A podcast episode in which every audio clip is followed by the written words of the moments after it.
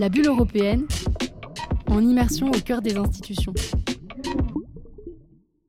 Bonjour à toutes et à tous et bienvenue dans la bulle européenne. Pour cette nouvelle édition, on se rend au Parlement européen où la fondation ukrainienne Voices of Children est venue témoigner fin avril du sort des enfants ukrainiens en ces temps de guerre. Ils y ont porté la voix des enfants devant la commission culture et éducation alors que la fondation vient de créer un livre qui rassemble leurs témoignages. La structure, créée en 2019, vient en aide aux jeunes touchés par la guerre et ses effets, mais aussi à leurs parents en leur apportant une aide psychologique, psychosociale et matérielle. Et les impacts de la guerre sur la jeunesse ukrainienne sont multiples. Ils passent d'abord à côté d'une partie de leur enfance. La Fondation se concentre donc sur une tentative de normalisation de cette période de vie. Assad Safarov, cofondateur de la Fondation, nous explique.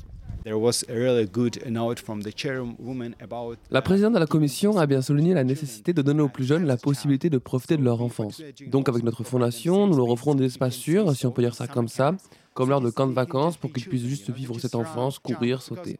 Parce que tous ces jeunes sont des enfants de la guerre, mais pas tous subissent un traumatisme de la guerre. Parfois, ils ont juste besoin d'être avec leur père, jouer, dessiner quelque chose, et c'est aussi ce que nous essayons de leur proposer. Aussi, c'est sur quoi on essaie d'agir.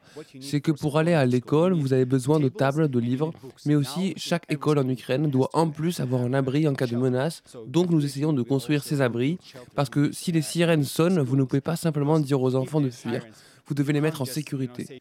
On construit donc des abris dans ces vieilles bâtisses pour leur donner un sentiment de sécurité et leur permettre de s'y cacher si besoin et quand la menace est passée, retourner à l'école. Beaucoup d'enfants en Ukraine suivent donc l'école depuis la maison en distanciel. Andriy Chernouzov, membre du conseil d'administration et avocat pour l'association, explique les enjeux de cette situation en termes de socialisation. Après deux ans de Covid, nous avons vécu déjà un an de guerre totale en Ukraine. Les enfants n'ont donc plus la possibilité de communiquer avec leur père. Ils restent seuls derrière leur ordinateur. Ils passent à côté de leur enfance, à côté de la manière normale de faire les choses. Parce que l'école n'est pas que importante pour étudier, c'est aussi un agent important de socialisation. Et aujourd'hui, ces enfants passent à côté de ça. Mais ces enfants souffrent aussi de conséquences plus directes. Aujourd'hui, la jeunesse ukrainienne est devenue une cible directe du régime russe qui a jusqu'à présent déporté plusieurs milliers d'enfants. Selon Andriy Chernouzov, 16 226 déportations ont été officiellement décomptées. Mais au-delà de ces cas documentés, certaines estimations de la Fondation en dénombrent jusqu'à 700 000. Mais pourquoi prendre les enfants pour cible? André Chernouzov nous explique. The goal is, uh, what we leur but est, de notre point de vue, d'effacer l'identité ukrainienne, de priver l'Ukraine d'un futur en tant qu'État, en nous enlevant nos enfants et en les privant de leur opportunité de vivre en tant qu'Ukrainiens, de rester Ukrainiens. Ce que les Russes ont fait en premier, après le début de l'occupation, c'est brûler les livres ukrainiens, interdire le système éducatif ukrainien, forcer les professeurs ukrainiens à apprendre en suivant le programme russe.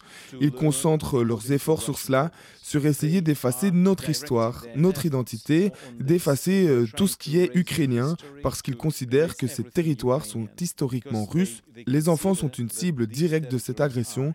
Ils ne visent pas que des cibles militaires, mais aussi nos enfants. Devant les eurodéputés, les membres de la Fondation demandent donc des actions plus poussées de la part de l'Europe. Azad Safarov résume. Avant tout, nous attendons plus de pression sur la Russie pour ramener nos enfants, pour suivre les crimes russes, et notamment de leurs crimes de guerre, et aussi de briser tous les liens avec la Russie, tous les exports, toutes les aides financières, tout. Parce que tout euro ou dollar envoyé aux Russes sont utilisés contre les enfants ukrainiens. Pour le pétrole, pour nous prendre nos enfants ukrainiens, pour les amener en Russie. Donc avant tout, nous demandons cela. Et deuxièmement, soutenir et soutenir financièrement les projets en Ukraine pour une aide psychologique, psychosociale et humanitaire pour survivre pendant cette guerre. Voilà ce qu'on attend du Parlement européen et de l'Europe. C'était La Bulle européenne, une émission réalisée par Mélanie Farner.